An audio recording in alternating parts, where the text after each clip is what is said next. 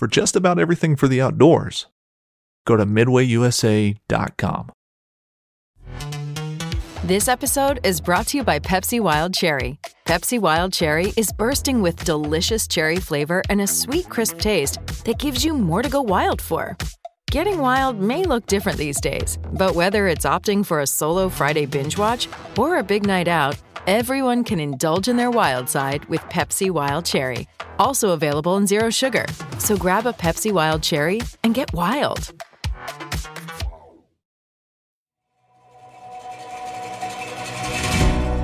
It's that time of year, everybody. You're probably looking for the most lightweight, packable, and reliable mobile hunting gear on the market. If you are, look no further than Latitude Outdoors. Latitude aids in any hunter that is looking to get into saddle hunting or mobile hunting in general, or for the guy or gal that is already experienced. Latitude offers saddles, climbing methods, platforms, ropes, dump pouches, knee pads, and much more. Let Latitude steer you to unfamiliar places while being efficient and lightweight in the process. For more information, head on over to latitudeoutdoors.com and save by using the code THEFALLPODCAST for 25% off your next purchase. New for 2023, Helix introduces its four blade head, the FJ4. The FJ4 broadhead takes the standard single bevel design blade that Helix is known for and adds two smaller bleeder blades that insert directly into the ferrule adding for an additional 15 16th cutting diameter from the original Helix broadhead, consisting of the following sizes 2 and 1 16th for 100 and 175 grain, 2 and an eighth for the 125 and 200 grain head, and 2 and a quarter for the 150 and 225. Improve blood trails and measure your recovery in seconds for the fall of 2023. Use the code FALLHX10 to save at helixbroadheads.com.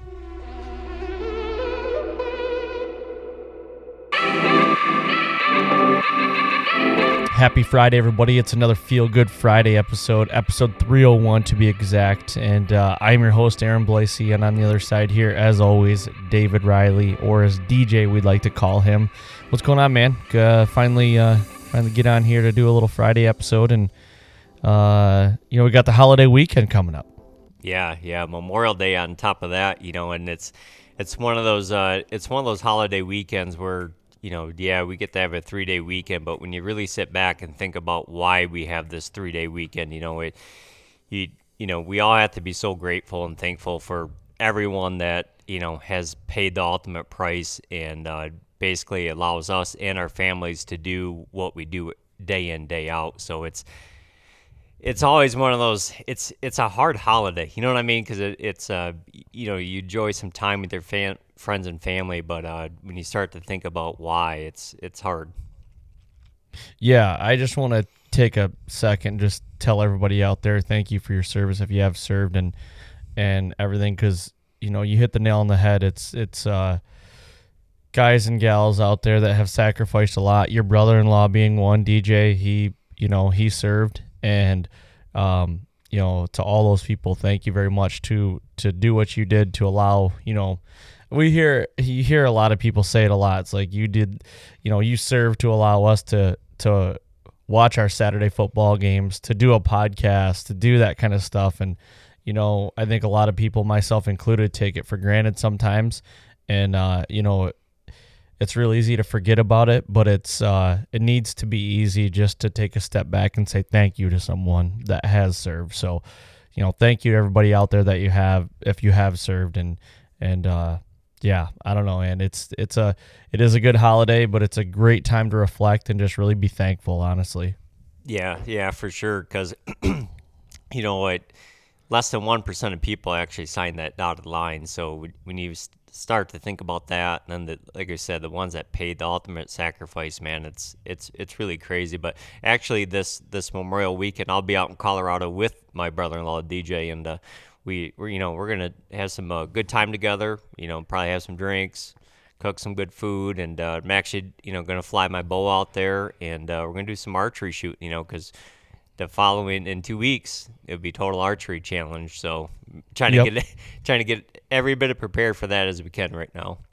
For sure. And speaking of archery, just so happens that this week my buddy Kevin Gross, he's been on the podcast before. He asked me if I wanted to shoot in a league this year. So making the jump. I'm I'm entering a league, a local league, uh, in the hunter class. So taking my hunting rig. It starts in July, and uh, we'll run for ten weeks. So I think that'll be a good tune up going into into season. You know, for ten like that's.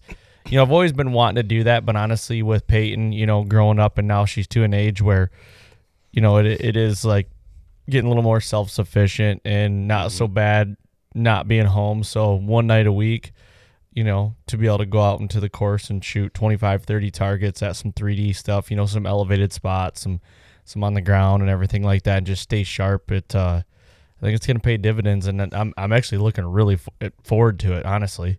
Yeah, yeah. You know, it's I, I like those leagues like that. And eh, man, it's been years since I've shot on one. Um, we used to have some stuff locally, but now everything's kind of like that 30 plus minute drive where, you know, the total archery challenge is fun, but it's also like, you know, you you really leave your ego at the truck because the total archery challenge is very unrealistic for uh, us tree stand and, and saddle hunters here in the Midwest especially because it's kind of 50 and in for us, you know, here Mm-hmm. at home where but it's fun to do total archery challenge, but the kind of course that you're going to go do league for that's great practice. I mean, that that that is perfect practice and and on top of it, if I know you and your buddies, I'm gonna guess there's maybe a little wager on the line for you Oh, know yeah. end of, end of the season. You know, maybe, maybe you guys come up with your own trophy or something. There'll be something. There'll be definitely something, and uh, I'm not sure yet, but I think Zach might be getting into it too. Um, not positive, but if it's if it's the three of us, there there'll be some betting going on. I can Oh, guarantee yeah. you that. because it, it's an individual uh, league, Yeah. right? It's not a team. Yeah, it's an individual, but you'll we'll shoot together, same night, same group. Uh, go out there to shoot together, and um, there's a good possibility that I'm gonna film it and film it as like a series, and either put it on the Fall Podcast YouTube channel or do it on Latitude's YouTube channel. Well, that's what I'm probably gonna do, and put it on Latitude's YouTube channel just as a. It's gonna be a funny deal, you know. I'm I'm gonna be like I'm gonna I'm really gonna try though, like you know, I I really think looking at it now, it's one of those things that like I want to, you know, those those ten weeks or you know two months or whatever it might be, um, leading up to season is like really when, in my opinion, I I really want to hone in on hmm you know picking a s- small spot hitting a s- you know what i mean? Like really really focus and really dial it in. Uh and that's going to be something different for me. Like i'm i've always been the guy that not always but since you know last 5 years or so with you know with the new kid and stuff like that it's really kind of hard to to make time to shoot your bow. Um but before that i shot all year i i really mm-hmm. did and now it's like kind of getting back into that groove a little bit and you know, not just shooting at home because shooting at home gets boring. Like Yep. it really does. It's like you know, the, to me, like I have a 3D target and I have a, I have a block target, and they stay in the same spot in the yard. I never want to move them, and it's just like it's just a hassle. And you always, you know, it's a hassle for me to bring my bow out of the basement to go upstairs to shoot five arrows, shoot ten arrows, and come back down. It's just like it's cool that I've got to load up and go somewhere, everything's set up, and it's a course. You know, You- you're going to have some tricky shots, you're going to have some tight spots. You can really kind of put yourself into the situation. And I'm going to be putting the pressure on those boys. I'm going to be, you know, blowing blowing a little bit in their ear when they're at full draw, you know, and just like put a little wager on it, make make the heart beat a little bit, I think. well, that was actually what I was going to say is probably one of the best benefits for you guys is is to have that pressure. Have those two mm-hmm. guys or the one guy standing next to you know he's looking down the barrel at you basically. And then if you're filming it all too, you know what I mean? We're to if you're showing the good, the bad, the ugly, like that pressure is good and like you said like yes, we're all out in our backyard shooting. We're trying to, you know, different yardages or different angles, but it it only there's only so much you can do. You know what I mean? Where Yep. When you finally do break away, even for the, that guy that only goes on the weekend, when you finally do break away and go shoot a 3D course, it's like you you, you leave there and you're like, dude, I love that. That is so mm-hmm. fun compared to shooting in the yard. You know what I mean? Now, you know, now if you know if I had 30 targets sitting around the yard, that might be a little different, but that's not the case right now. Yeah, I it'll do- be I- fun. Yeah, I, I do like the the idea of filming it all, especially if uh, you know maybe before the the first week of league, if you guys almost have like a you know like a, sh- a shorter uh, video of, of how things are going to be laid out, what's what's on the line, you know what I mean, and you know how the scoring is going to work uh, for the targets there. Is it thirty? Is it thirty target uh, shoot? I believe it is. I I gotta go look back and um, they emailed me all the stuff today, and I I really can't remember, but I believe it is. Let me see here. It's either Yeah. twenty five or thirty, but there are some targets that are like, um, I've been out of the I've been out of the whole art or the three D stuff for a while. I used to shoot indoor circuits in the winter and stuff like that, but there are going to be IBO scoring and universal scoring systems. It looks like there's going to be um, it looks like 24 targets possibly. And okay. it looks like out of those 24, there will be one, two, three, four targets that are un- universal scoring, and then the rest will be IBO scoring. So Yeah, that that'll be fun. I remember those. It's been years since I've shot any leagues, but like at the end of the year, they can they kind of have like a little banquet for everyone. You know, that's always they're always having a an award time. ceremony too. They're supposed to be places first, second, third get an award. But I think if it's me, Zach, and and uh, and and Kevin, and there might be our our other buddy Tom, he might shoot as well. We'll we'll, we'll put something on the line. There'll oh be yeah, no Yeah. doubt, man. No, that, that's that's honestly such a fun thing. You know, like just the hazing and stuff afterwards. You know, target to target, and and hopefully, you know, hopefully all you guys are shooting so well that that last week it comes down to like. The, the last few targets, you know what I mean? Like by Yep. by the by the end of uh, by the very last week, you guys are all shooting so well. Next thing you know, like Zach just brings a you know bunch of line cutters out with him. Just Oh, yeah. big old arrows.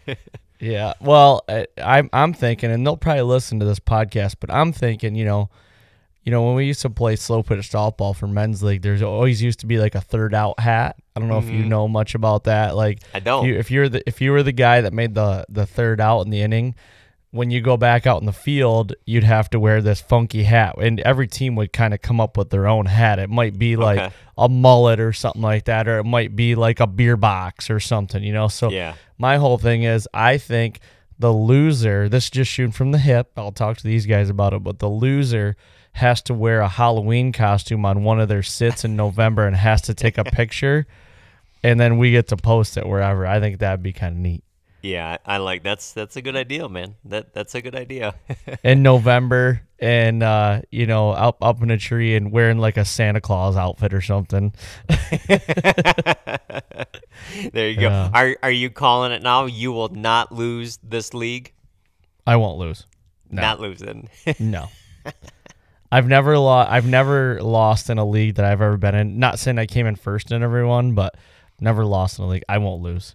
yeah, yeah. I like it. I like it. It- That and uh, you know the confidence for all you guys will be high going into season. You know what I mean? Like Yeah. shoot that many weeks like that. It's you know, damn. It makes me wish I lived closer to you guys. i I'd I'd come join you for sure.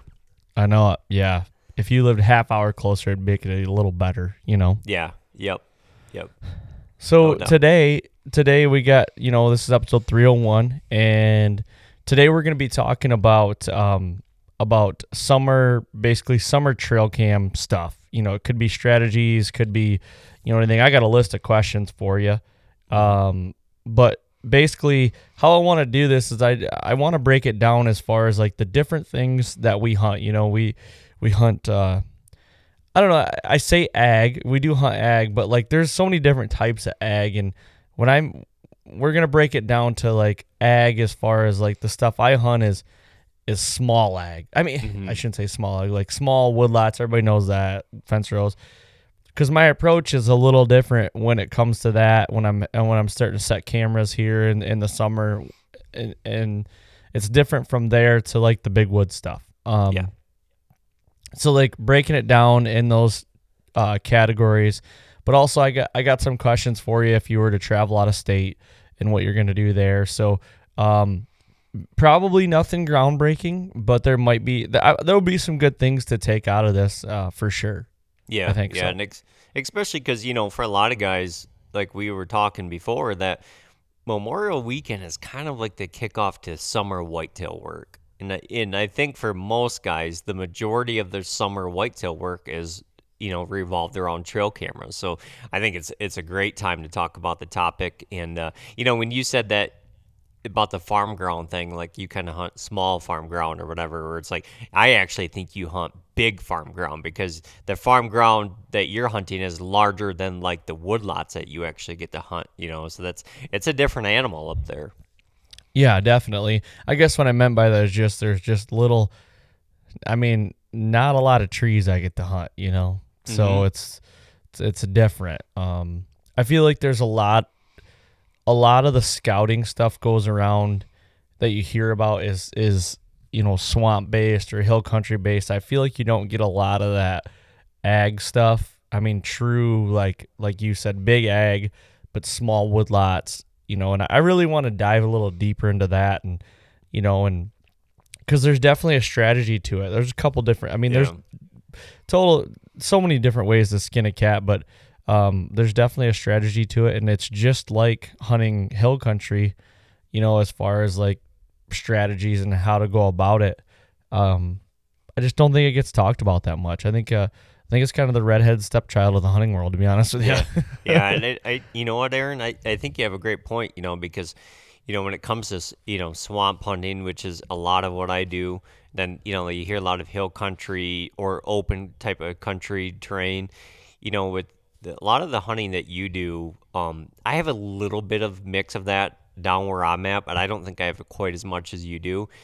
Where it's not like you know, you're not going to go in there and spend days on end trying to figure out five acres, right? Like it's you can kind of get in there and, and figure it out in a day, and there's not not a lot to the five acres.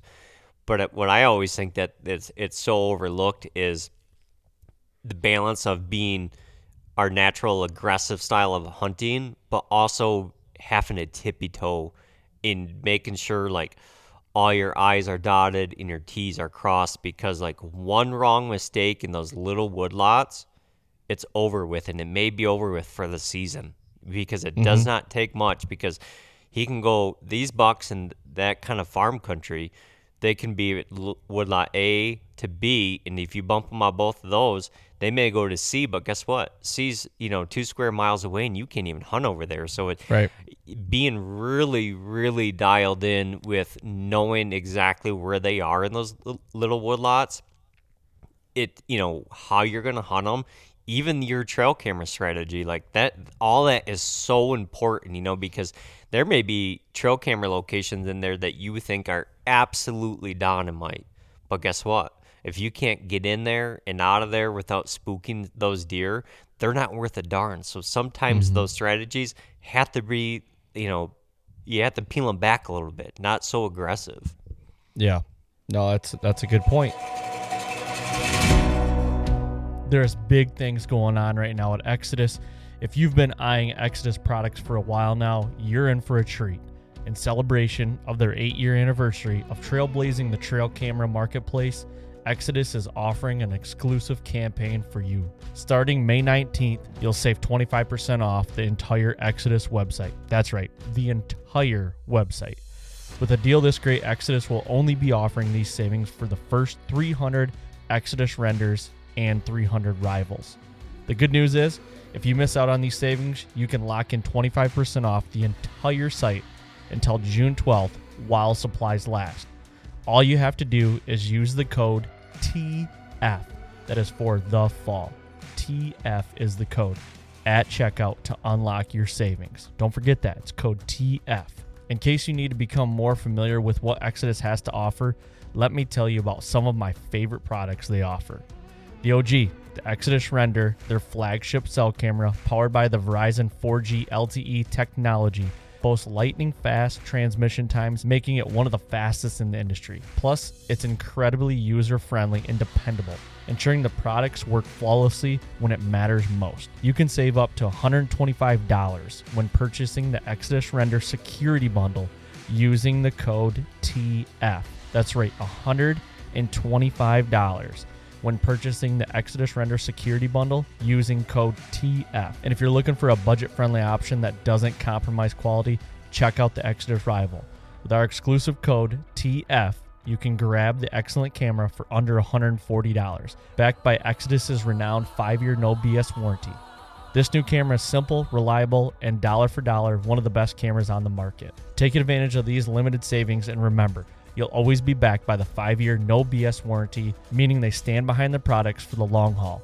On top of that, they offer 5-year theft and damage coverage, providing you with peace of mind. Take advantage of these limited savings and remember, you'll always be backed by the 5-year no BS warranty, meaning they stand behind their products for the long haul. On top of that, they offer a 5-year theft and damage coverage, providing you with peace of mind. And let's remember their best in class customer service to solve any issue or hiccups that arise. Over the past eight years, Exodus has consistently proven its commitment to building high quality, reliable products that flat out work when it matters most. Join the Exodus family today and experience the difference for yourself. Head over to ExodusOutdoorGear.com and be sure to take advantage of some of the very best savings of the year while supplies last by using the code TF. By using the code TF, you're directly supporting the show and our friends at Exodus. Link in the show notes as well. It's a good point, and I, I, I, I'm a firm believer in that. You know, there's there's been times where I've had a deer living on me, and I know a guy that that hunts a mile and a half away, and all of a sudden I lose him, and he starts picking him up, and he stays on him the whole fall, and I'm like, then he finds his shed, and I'm like, okay, you know, am I at, did I bump him out of there, or did I, you know, is, am I just at the the end of his range or or whatnot? And and uh, deer can go so far. You know, it's like when I Mhm. think of a mile and a half away, I'm like, man, people don't take vacations that far. You know, but really a deer could do that in an evening. You know, if if if he's got a reason to do it. Um and then it's just figuring out how he's getting from point A to point B and then point C, you know, and it's just crazy. I, the thing about like the ag stuff that I hunt, you know, you really got to think outside the box because deer use different terrain and different features. Like I've seen, you know, there's a lot of hay bales around here and wrapped hay bales and stuff like that. Mm-hmm. And it might align a field that is, you know, three quarter or a quarter mile long or a half mile long. Deer will use those like crazy, you know, for cover, you know, and and for edge essentially. You know, it's just like thinking outside the box and and don't overlook anything. Literally, don't let any stone go unturned in in the country in the in the farm country that I hunt. It's like you have to look at it all, in my opinion. Yeah, dude. You know, when you say that, it, this comes up to in my mind, and I see this a little bit of around some of the areas I hunt where it's it's pretty flat, but all of a sudden, if you if you add in just like a little low spot or almost like an old waterway or an old ditch through, it could cut right through, you know, middle of 120 acres of row crop, but there could be a little buffer through there that they they can't plant. But if you watch, it's a little bit lower than the elevation of all the row crop. And man, like when the when the crops are off, it doesn't look like much at all, right? It looks plain as day. But when the crops are on, even you know even the soybeans, you start getting good soybean growth, and all of a sudden, even in those lower waterways, man, they can travel right through those, and no one can even see those animals in there. There's no trees, no nothing, man. And, and if you know, sometimes it, I think if you get a trail camera, say, um, you and I actually recently have talked about this.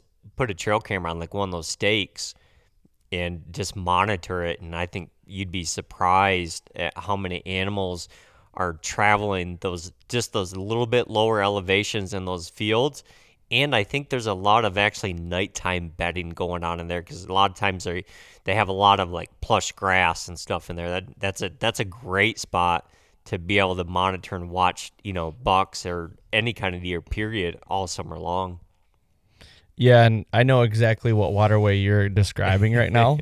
yeah. and uh, when I saw it, it made it made me smile. Like I love stuff like that, and but the thing is, is you know some of those little terrain features and some of those features, you know, to me in a lot of hill country or big woods settings, when you might have let's just say like a saddle or a pinch or you know inside corner or what whatever it might be something some train base that makes the deer funnel through there Um, and a lot of times you can count on the deer doing that repetitively in daylight hours if you're in the right spot. Now, farm country stuff, you know, you might have a little sliver of timber that comes up to a main road and a deer like to travel that and kind of go across the road into a drainage or into you know another little patch of of timber or something like that or a sliver. And what i mean that like i'm saying like you could hit a golf ball through the the the fence row. You know it's not mm-hmm. like it's a big wooded fence row. But but you really can't count on that being as true as in like a big wood setting. You know what i mean? Like that is probably a hundred percent uh after dark movement. They're using it but you can't just look at it and be like i'm gonna set up here because I know they come through here a lot. Yeah, they do, but it's all dark. More, yeah. you know. So then, then you got to cast a wider net, and if you don't have permission on that wider net that you have to cast, you are SOL. You know what yeah. I mean? So you really got to hone in on those little pockets and those little things that like not every woodlot is a good woodlot and not every fence row is a good fence row. Not every drainage is a good is a good drainage. And honestly, if you don't get the crop rotation you want, you could be SOL as well for a year or or two. You know, it's just it's so touchy and it changes. It changes constantly. You know, um, there was a farmer planting some fields today around some of the areas I can hunt, and I'm like, I hope he's planting corn because then when it's corn, boy oh boy, it is on, and I know it's going to be on. So yeah, we'll see, man. I, it's just I, it just I think, so touchy. Yeah, I I think you nailed it, Aaron, and I think the food the food in farm country is arguably one of the, the biggest dictators, especially for October and early season. I mean, when when you've been playing the game long enough, you can start figuring out what woodlot is hot and not hot based on basically the the row crops that are right outside of it, you know. And it's it's funny because then not only could the food dictate how you know if a good buck's using you know woodlot A but the food, you know, depending on if it's corn or beans, is also going to dictate dictate how good your access could be in there. We hear all the time about guys, you know, accessing deep into a swamp or, you know, accessing from the top or the bottoms in hill country. But you want to talk about hard access?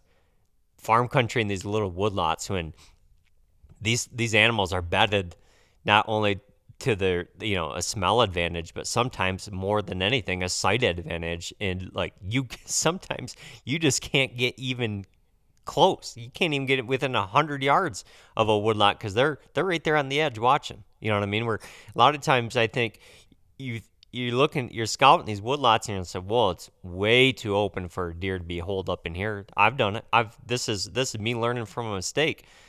I'm like there there's no way deer are holing up in here, but I'm like, geez, the sign sure is here. Maybe mm-hmm. I should put mm-hmm. a trail camera in here to find out.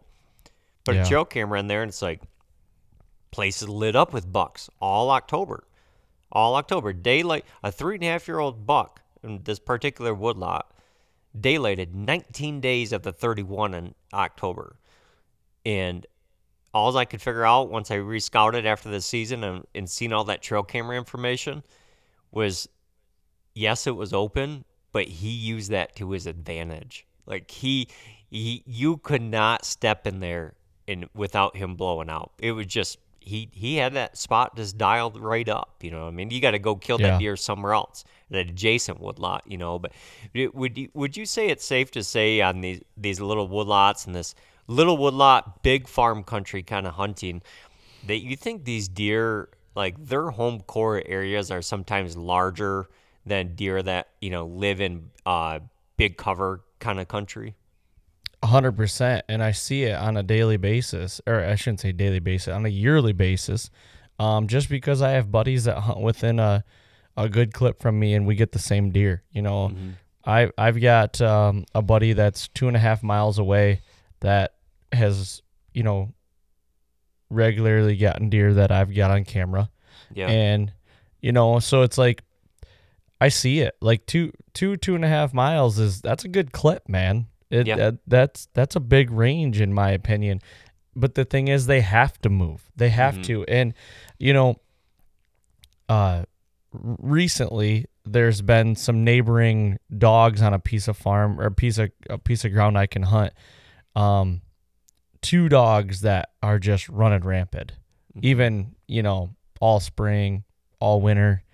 They're not on a leash. They're not you know, and the, they're not house dogs. They just they're all over, you know, and they they bounce. I watch them. They bounce woodlot to woodlot, and it's like, how much can deer take of that? I don't care if it's in the spring, winter, fall, summer, whatever.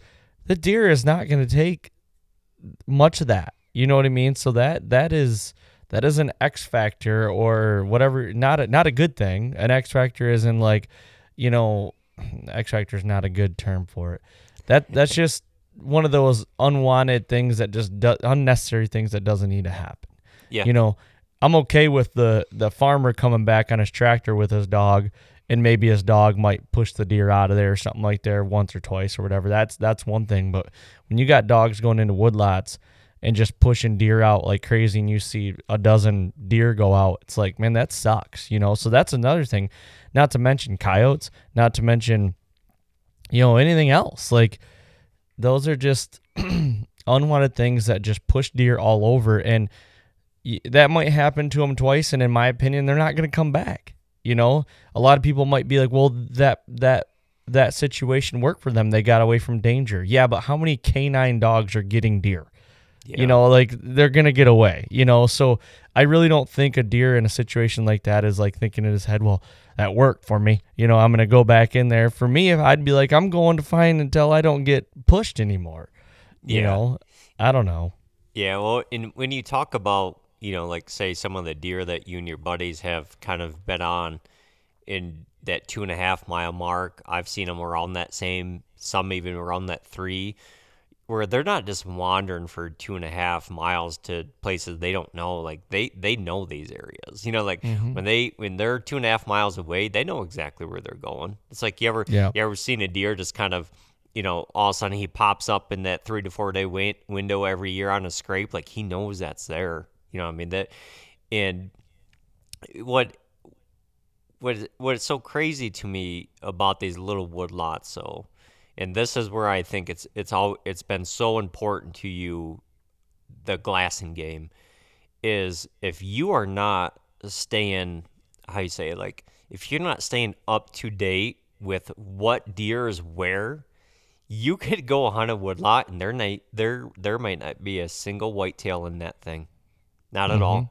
They and there may not be one in there for the next five days, where you you have to have like, you know, people listening to this or you know we just we're talking about this on episode uh, 300 about MRI. You know this kind of this style of hunting. MRI is is so important, and when I say MRI, it's most recent information. Um, that that glassing, you know, even even cell cameras, like they're they're so important because you can be completely out of the game, but if you if you glass one going in in the mornings, like you've done before, you glass them going in the mornings, boy, you feel awfully good about your game plan that evening. Yeah, no, I a hundred percent. And also, you know, glassing's one thing, and I'll be I'll be straight up honest with you. It's um, you know, I do use soaker cameras, uh, in these little wood lots, but you know, a lot of the ones that I've hunted year in and year out, the soaker cameras. I think I've gained enough intel on them now to where I really don't need them just because they're they're not that big. You know so now i still put cameras in there. They might be cell cams. They might be soaker cameras or whatnot. Um, honestly the last couple years i haven't relied too heavily on cameras like i had in the past. You know what i mean? It's um, i have a love hate with them i do it's because it's like man you know you might get a couple pictures here and there even with cell cameras and if it's not showing you what you want it's very discouraging you know what I mean? It's for anybody. It's very discouraging. Um, you know, but I am utilizing cell cams in these little woodlots just so I know I'm not blowing deer out. You Yeah. know, um, just because you, in my opinion, you have to treat them, uh, even more delicate than you do in like a big wood setting. I've bumped deer, good deer, in a big wood setting, and they've been back the next day or the day after. In ag stuff, that's that's not the case for me. Like you bump them, then he gets shot by the neighbor, and or I just don't see him again. Um, Yeah. So you really gotta you really gotta handle them with delicate hands, to be honest with you. And and um, the good thing is now I've got a grasp on a lot of the stuff that I hunt. That like even if I didn't need to run cameras in there, I don't have to. Like I've got some historical scrapes that just like I just know the time frame I need to be in there, and I glass so much from a distance that really I could go in the year without having to use cameras, and I'd feel just fine, just Yeah. fine with it. If you've been a listener of the podcast, you know that I'm a huge fan of Garmin products. None bigger than the A1 series bow sights. I've been shooting a Garmin bow sight since 2019, and in my opinion, hands down, makes you better in the moment of truth. For the past two seasons, I've shot the A1i Pro, and my favorite feature of that sight is the confidence it gives you when I'm at full draw on a shooter buck and the moment just slows down. It helps the moment slow down, in my opinion. No more movements of grabbing your rangefinder and ranging once, twice, three times, and then moving your dial to the correct yardage. Or for the fixed point hunters trying to gap shoot, just go to full draw, hit the range button, and make every shot count. If you want to learn more about Garmin bow sights, head over to garmin.com.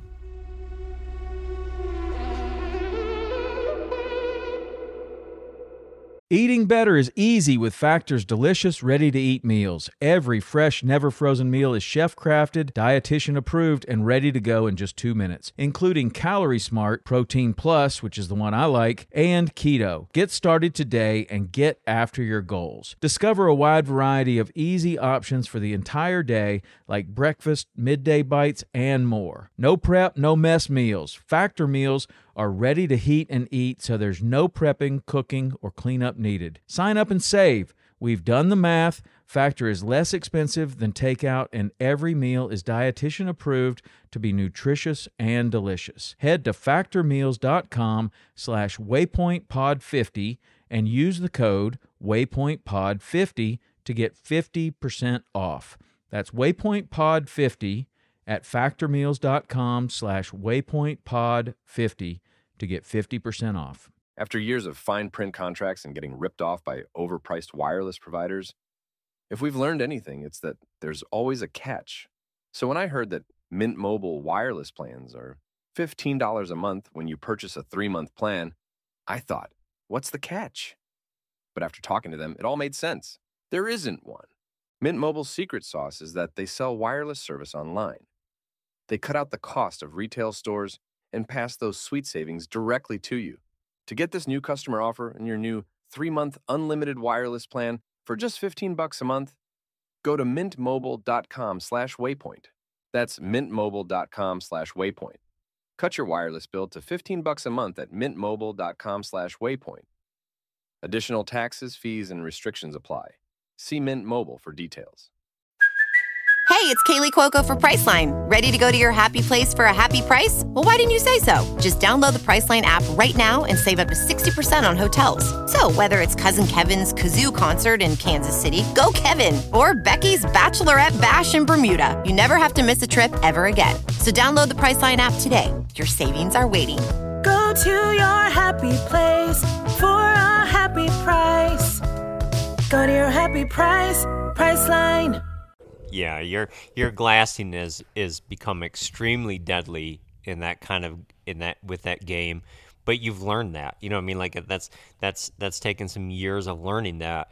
But I where I do think that that trail cameras could be uh, beneficial for for someone is let's just say someone's starting from scratch. They just moved two states away and they're hunting that exact kind of terrain that, you know, small wood lots, big farmland type of terrain is running maybe some cameras in there for you know, all it's hard because the crop rotations, you know, like when we were growing up, it was always kind of beans, corn, beans, corn, all of a sudden wheat, beans, corn. We're like, that's the kind of information you would want is what's it like on a bean year? What's it look like on a corn year, right? And mm-hmm. you have that information now. So like that that's all stored right in the back pocket. We're good to go with that. So whenever you see them planting whatever it may be this year, you feel confident with you know what those deer should be doing in there. You're just gonna check it and make sure that's exactly what's happening. Where if someone was brand new starting in an area, that that would probably be pretty beneficial to try to learn that historical data with what crop rotation and how the deer are using what woodlot according with to the food in the area at that time. Yeah, and and let's you know we we told told everybody we are going to talk about cameras and, and summer strategies and stuff like that. So let's get into that a little bit. like let's let's start talking about ag and how.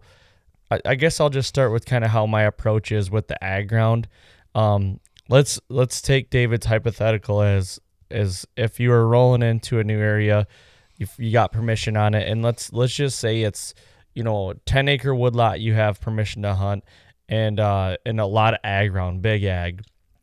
My let, let's let's just say for the the sake of of the situation it's mainly flat you know there's really not a not a ton of big terrain change. And um and it's and it's more on that higher like higher pressure area. Could be a michigan could be like a ohio uh maybe ohio but like a michigan pa wisconsin types like that what I'm going to do is I'm going to go into this 10 acres first right off the rip, even this time, like May, June, um, if I couldn't get in there in the spring. You know, and if I did get in the spring, it's going to be the same kind of approach. First, I'm going to identify the, the heaviest cover in it. Okay. I'm going to try to find out where the heaviest cover is. And the thing is, with small ground like this, it's so micro. It could be, it literally could be 15 yards by 15 yards. It could be just like a little pocket, a little micro pocket more than likely that's going to be what they're going to um, use as their bedding. More than likely. I'm going to try to find that cover and then I'm going to stem out from there. Where is there any is there any mast crop? Is there any acorns, white or reds, anywhere in there? You're going to find probably in a given area, you're probably going to find, let's just say, at least a dozen scrapes. And a lot of those are probably going to be on the field edge. I X nay the field edge scrapes completely out. They don't mean anything to me. They are not going to get hit, in my opinion, at the time, unless there are, you know, a crop on that that is going to allow you to that early season. So, for the sake of being, you're going to find a couple scrapes. I'm going to say in in the 10 acres, you have to find the best one. You have to find the one that is the the best looking branch the you know it might not necessarily not the biggest scrape but you got it's it's got to look historical. It's got to you know it's got to have that feel. The licking branch is going to tell you a ton. It really is and the damage is done on that. I'm not just talking about a little twig broke off. I'm talking about the whole branch broke down and it's just work. You can tell. That is your primary. More than likely that is your primary scrape. I'd put i'd be putting a soaker camera on i'd be putting a cell cam on it yada yada.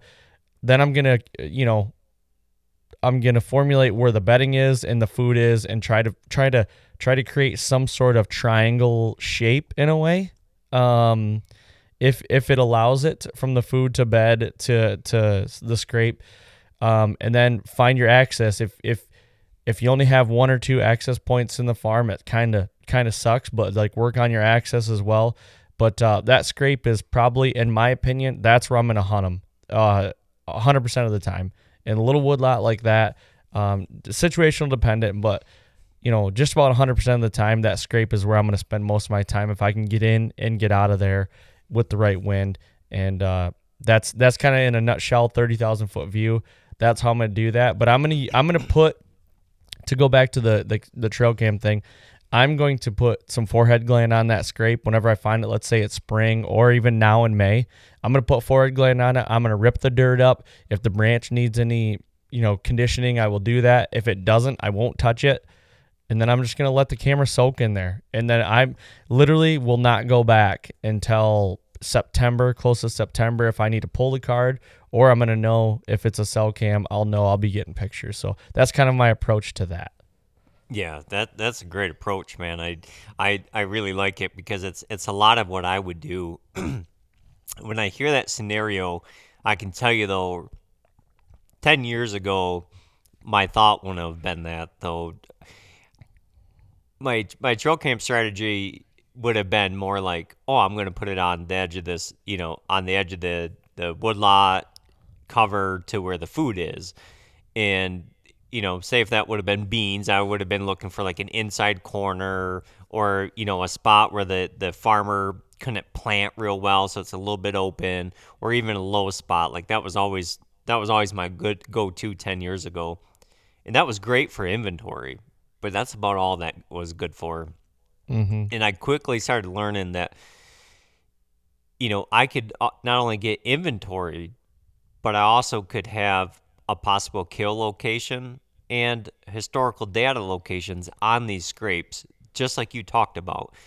And a lot of times you can find these scrapes is let's say a guy's trying to go out right now and find something like that where now we have green up, right? So the sign's a little bit harder to find.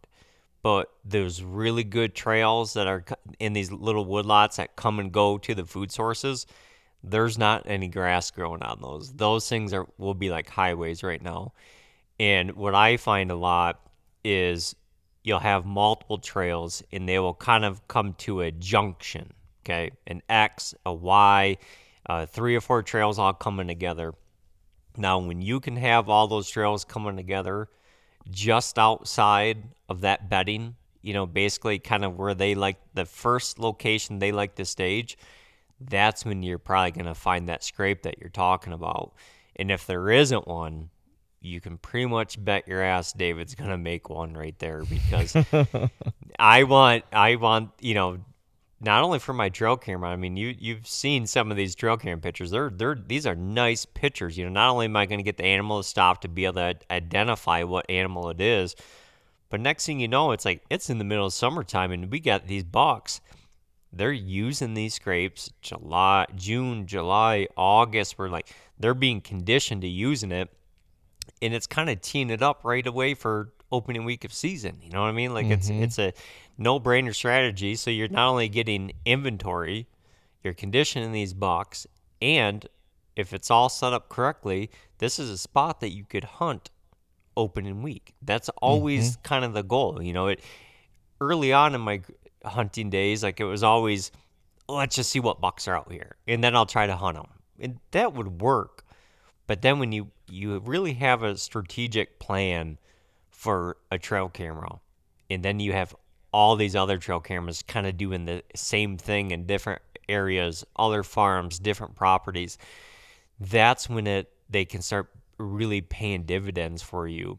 But the one thing that you said in there that's really, really important is being patient on checking these trail cameras because man, I tell you what, I get it. It is fun. It is so much fun to see these bucks in velvet in the summertime.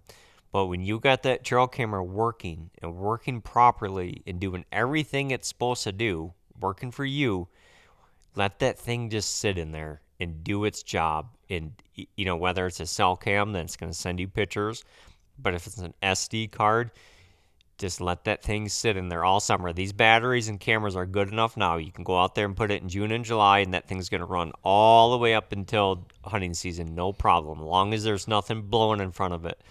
And you slip in there on the right day, like maybe maybe you glass a buck, leave. He's not bedded in there that particular day. You go in there and check that camera and get the information. What winds, what days, what cloud cover, whatever it may be you go in there and get that information, then you can maybe strike on opening day. One of the things you'll have to be watching though is the the food sources on the outside. You know, Ohio, I think the situation called for Ohio. Ohio opens up at the end of September. Your your borderline are the beans changing or they're not changing. You know, so it's that's that's all something to keep in uh, keep in mind also. But I think that is that is my go-to. You know, I mean, there's Mhm. There's inventory cameras there's early season you know first week of the season kill kind of cameras and there's soaker cameras but if you if you ask me in all three of those they all have a, a you know a common denominator and it is scrapes because telling you they use them all year round all year Well, and I'm gonna go a little farther. You said you mentioned inventory. So I have a I have a situation, and I've had this situation twice in two different areas that I've hunted in ag. Okay, uh, like you said, the ag that I hunt is big. Okay, so in a state like Michigan, when you cannot put bait or mineral or attractant, anything like that out, and it's like, okay, how, what are some ways that you can get some inventory on them? I have found a junction, like you said, it's a junction. It is where three, let me think, one, two, three. It is where three fence rows, three fields meet each other. And there's about a dozen crabapple, thorn, just shit trees that kind of are out in the middle of nowhere where this comes together.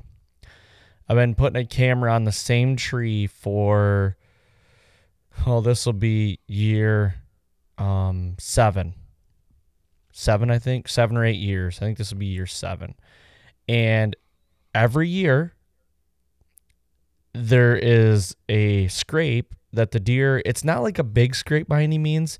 The branches on this crabapple tree are just overhanging. They love to come up to it and just. I mean, every deer hits it. And I put a camera on there. I put it on video mode. It's a soaker camera, and I literally I, I have to put a soaker camera because so many deer hit it. It just runs my cell cam in the dirt, basically.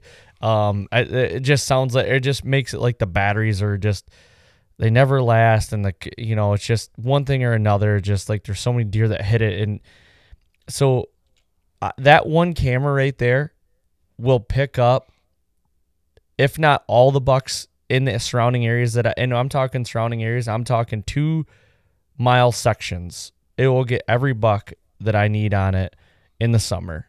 Okay. One camera I can do that on. And that's happened to me twice. Um, if you can find that right junction, and literally it's just a little landmark that, you know, makes three fence rows come together right there. And it's just the deer like to go to these little landmarks. It's, you know, about 12 trees out in the middle of nowhere and uh, they go by there. I don't care if they're dark pictures. I'm never gonna hunt them right there. I don't because mm-hmm. it's out in the middle of nowhere, and um, I've never had an opportunity to be able to hunt them because you can definitely tell once the velvet comes off and like middle of September starting to come around. The pictures start dwindling down, and then I can just go pull that camera, and it's just yeah. done until the next summer. You know what I mean? Yep. So, and the great thing about it is, I could go and check that camera every day of the summer if I want, and the deer will come back because yeah. I'm literally in the middle of three fields.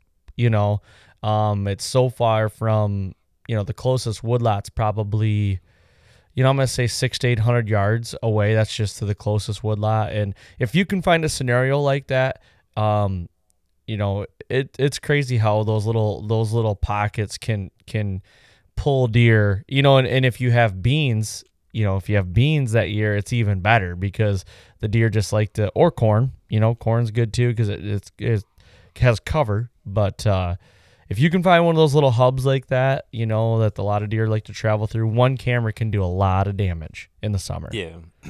Couple questions on that. Now, that, that, uh, that crabapple tree where the scrape is, is that, you know, you look at that situation, is it basically just it's in their face where they almost have no choice but like they're they're gonna rub their foreheads on it. They're gonna maybe work it around a little bit. Is that what's happening right there? Yeah, it's right in their face, and it's um they have they have to touch it. They mm-hmm. do. Yeah, they have to. And now, I go in there because there's a lot of ton of weeds in there, like real tall, that tall green grass. I'll go mm-hmm. in there the first when I put the camera out. Usually I'll put them out right around July 4th and I'll go in there with the weed whip. I'll take the weed whip back there and I'll brush cut the whole thing. And usually that'll last because I, I have I can't get the camera up and face it down. It has to be, be about belly button height facing out. Um, just because the crab apple, it's it's you'd have to you'd basically have to cut the whole side of the tree out just to get a camera up in there, and I really don't need to do that. So yep, yep. And you made a great point about talking about the the nighttime pictures where, you know, every camera has their own place and like you you know that that that location that is a great inventory inventory spot you know where it's like hey i don't need to hunt here. All the pictures are at nighttime but it's telling me what bucks are in the area. Now i'm curious for maybe someone that's kind of just kind of get into you know the trail camera stuff in the summertime and uh, they hear a story like this. Now how did you find a location like this? Did you find it in the off season? Were you glassing one time, or were you just seeing a lot of tracks, you know, running parallel with those tree lines, or how exactly did you find that? Honestly, it was inspired by Illinois. It was a it was a spot in Illinois. We had um, on a lease that we had, we had a lot of that like same kind of scenario, but in Illinois, it was like two big oak trees out in the middle of nowhere.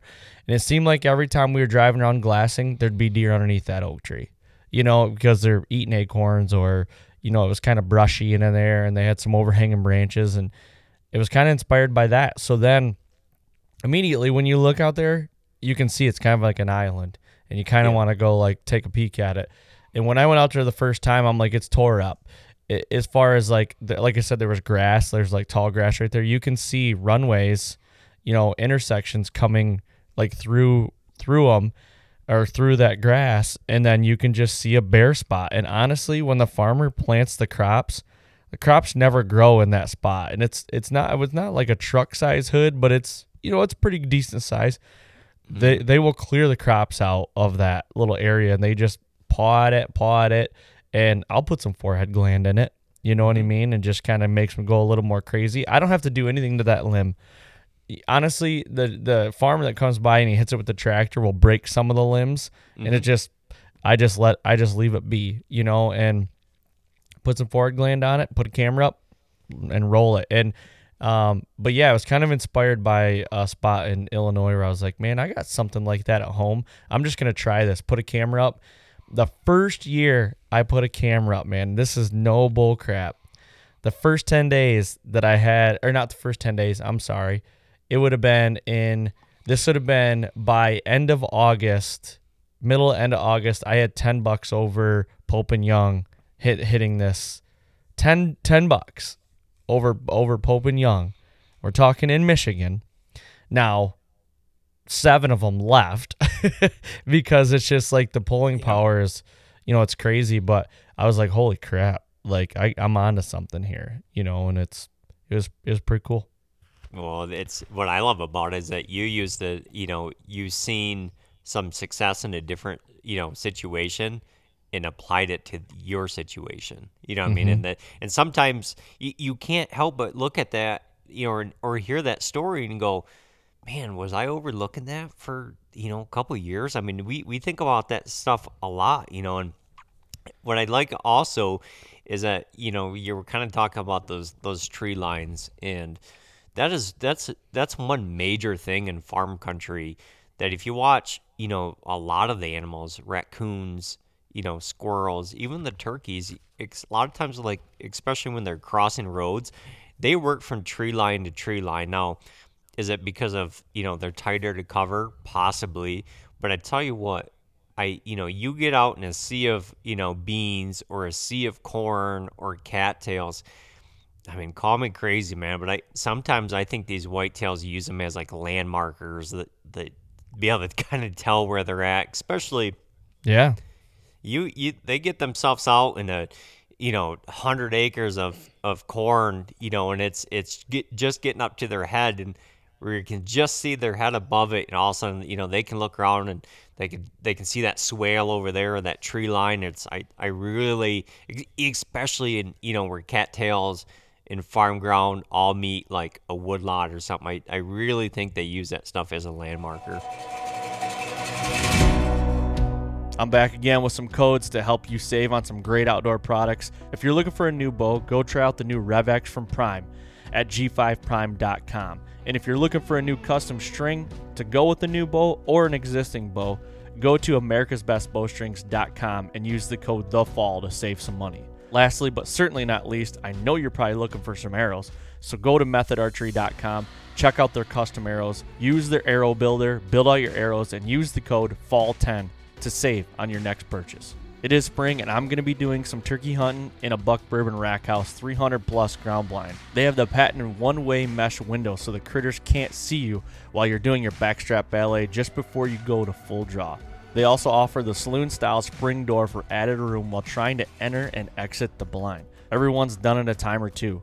Your pack gets hung up on the top of the door, or the zipper alerts a roosted gobbler in the tree above.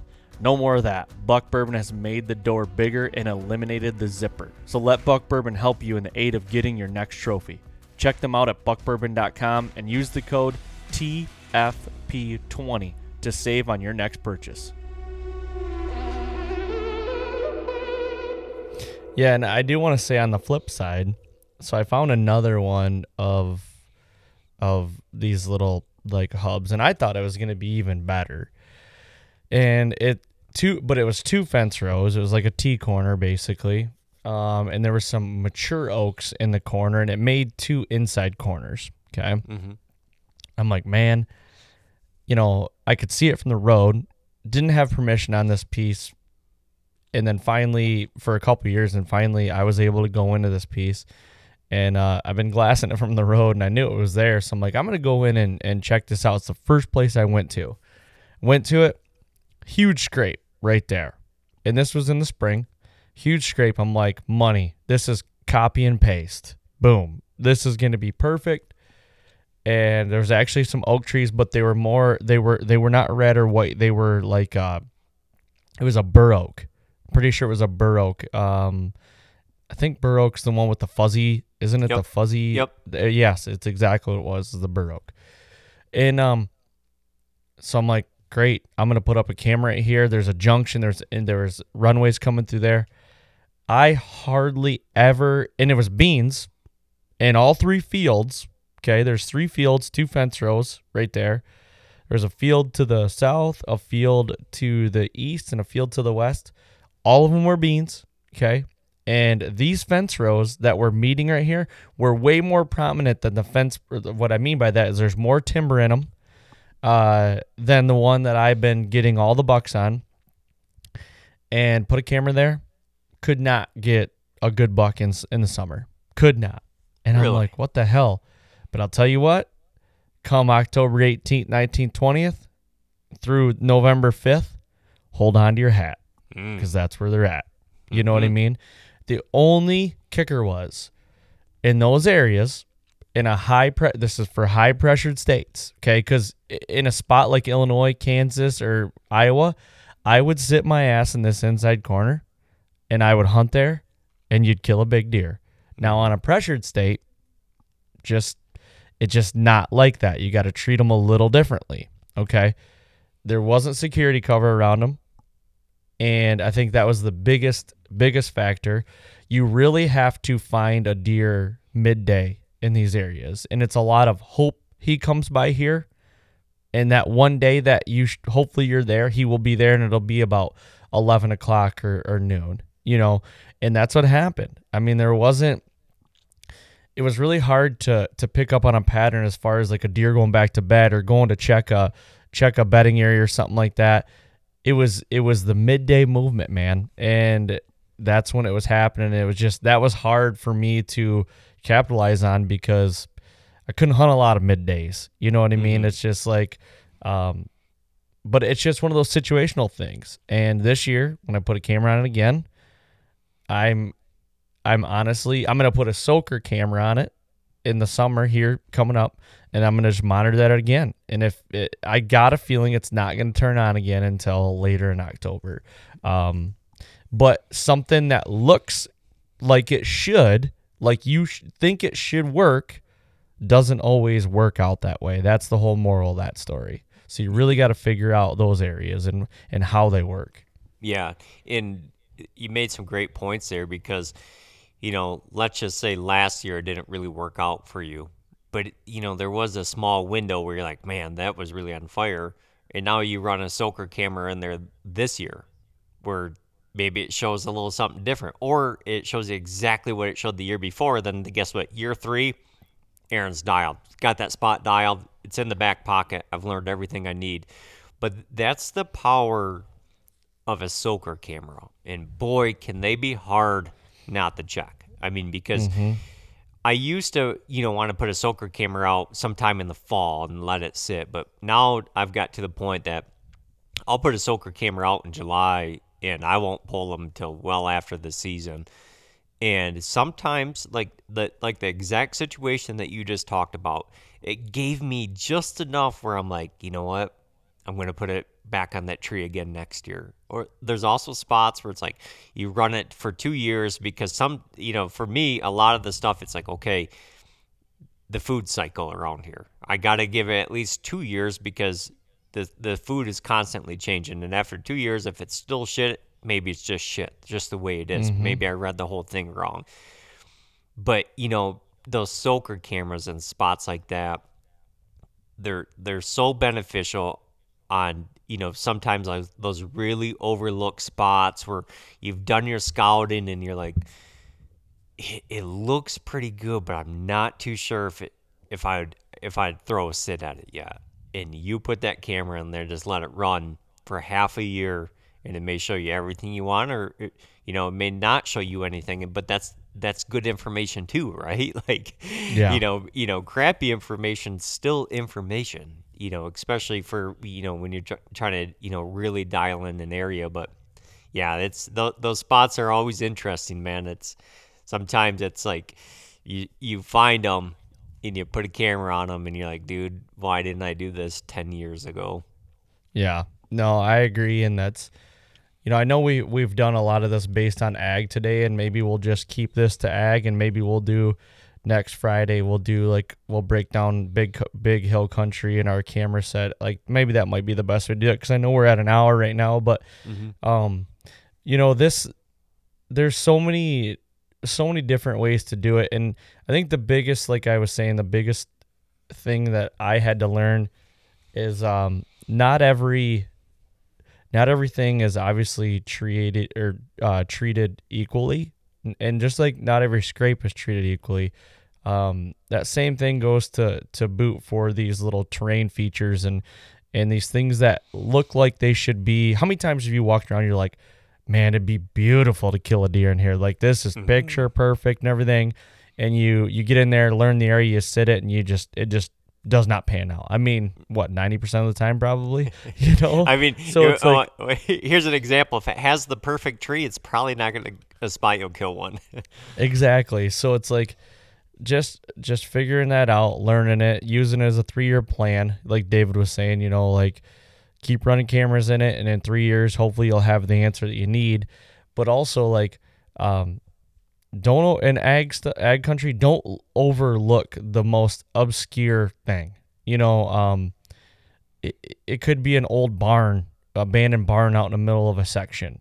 You know, I've got a situation where that is, and I had a doe and fawn living in it two years ago, and watched them come out of it every night. You know what I mean? And would literally come out of the barn, and there was a piece of old farm equipment in there. You know, it's just those little crazy things that you you don't want to overlook. And I- I love hunting ag. I love being able to see. I love to see deer do deer things.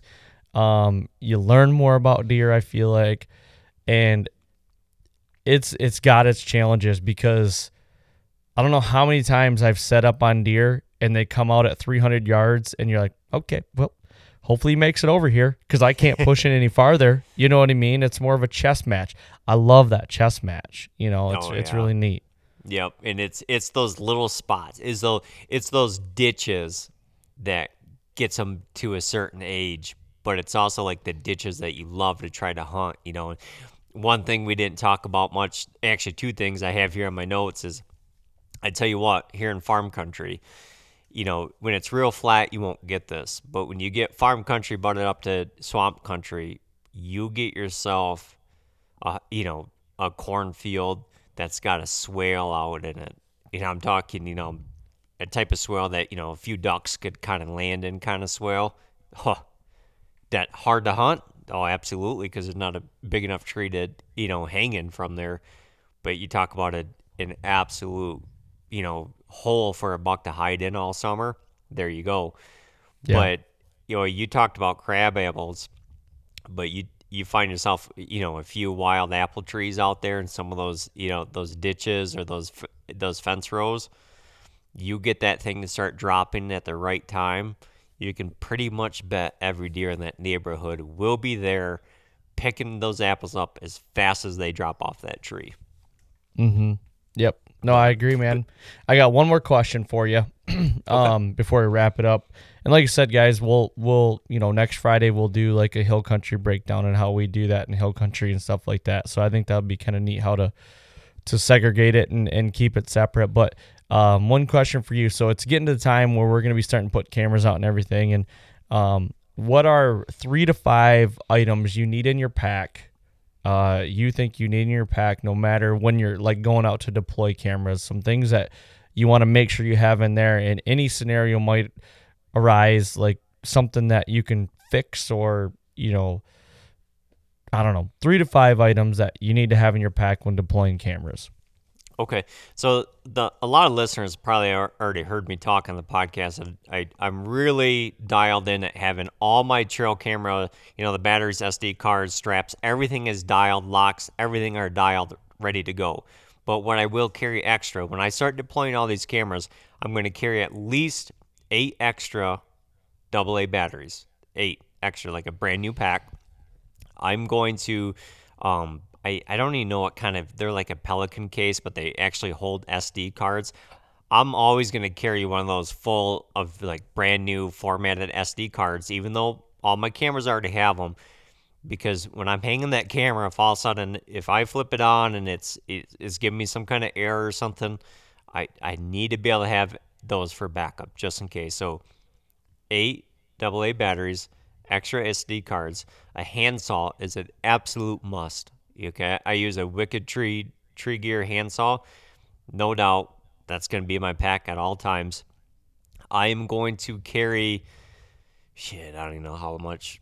I'm going to carry paracord with me. I'm going to carry a pretty good amount because you can bet I will be I will be doctoring up some scrapes out there. So paracord, and I'm probably going to take at least 20 zip ties with me. And you know, this would be this would be kind of what my pack would look like if I'm headed out to hang three or four trail cameras. So paracord, handsaw, SD card, extra SD card can or SD cards for backup, extra batteries, the zip ties. I'm usually carrying a, a you know a, a, spray bottle of the uh, buck fever forehead uh, synthetic gland, and uh, I'm always got a uh, climbing stick with me because I'm going to hang all my cameras that six to eight foot tall.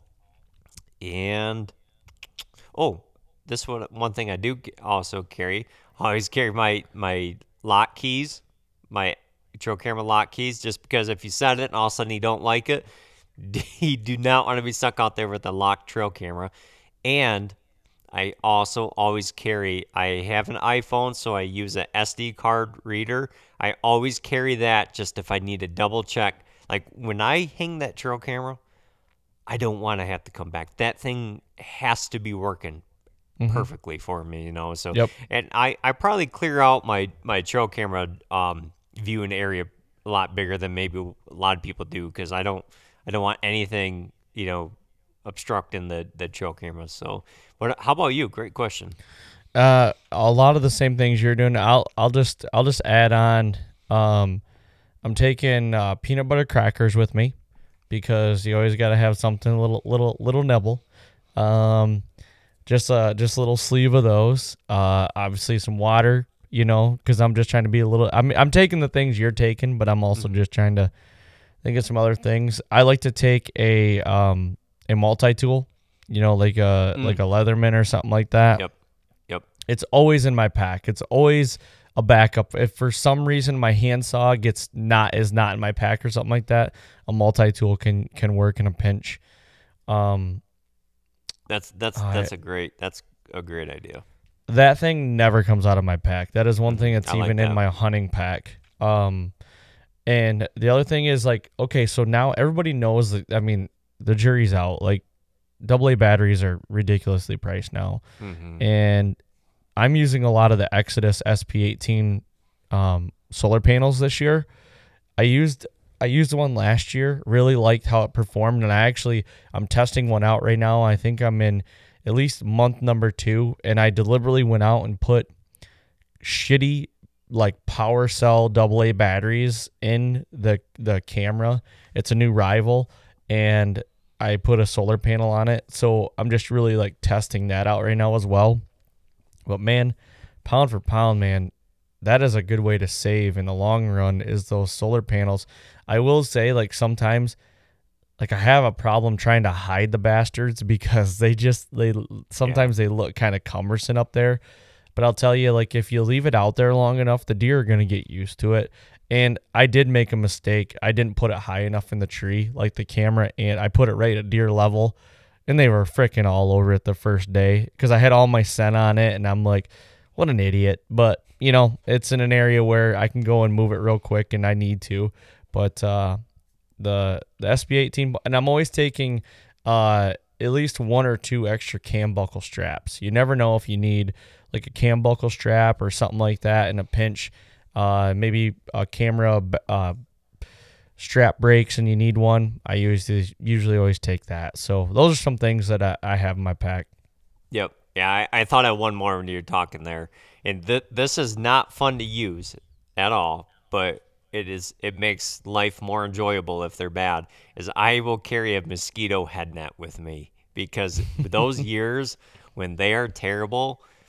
Listen, my biggest trail camera mistake that I have made in the past is being in a hurry in the summertime. Mosquitoes are bad. You're sweating like crazy. You know you've been all over the poison ivy. You know what you can feel it setting in. Trying to get home, thinking about how good that or how how good it sounds that cold beer. That when you're in a hurry, you when you get home, you knew you're in a hurry and you will regret the job that you did. So I will carry a mosquito head net. It is hard to see. like you're walking through the woods, you can't see shit. Feel like a fly out there with those eyes, you know. But mosquito head net, I will take one of those. That's a good call. Good call. Well, cool. I think we're going to cut this one loose, guys. Uh, go to fallpodcast.com and go to the merch store. Uh, we we're selling a lot of merch, which is great. We just got done doing a giveaway, which was awesome. A lot of people bought stuff. Um, the AB hat, I will tell you, I just had to order some more because we are almost out of stock. The AB hat is rivaling rivaling the Riley right now, so that means I think AB is going to be getting some free beers up at uh, TAC from David. I think that's that's the way it's looking. But you know what, buddy? I'll take it. I'll take it. We'll Yep. take the business and all the support, no doubt. Heck yeah, I I can't thank you guys enough. We're gonna be David and I are gonna be doing um some more hat design stuff, patch hats and everything, just a little different than what we have. But we're we're gonna get kind of creative with this and and we love hats. Him and I love hats and everybody that's bought them. I mean, so we went through I mean the the the the logo hat, the embroidered logo hat. It took six days. Those were sold out, and then the AB, the Riley one is almost sold out. So I'm gonna have to order more of them. I mean, we're talking, you know, ten days, and we went through a pile of hats. Mm-hmm. Like, boy, people are liking their hats. So I, I want to do some different uh, different designs and stuff like that. We're gonna get creative, but um, there'll be some some stuff coming down the pipeline so be ready for that. And and always go to itunes and, and spotify leave a five star rating and leave a written review. That's always greatly appreciated. Yeah can't thank you guys enough and uh, we're just gonna cut this one loose. And thank you guys very much. Have a great holiday weekend. David do you have anything to wrap it up with No, I just thanks everyone for all the support we're seeing right now. It's it's uh it's great to see for sure. yeah for sure awesome guys have a great and uh, safe holiday weekend we'll be right here next time on the fall podcast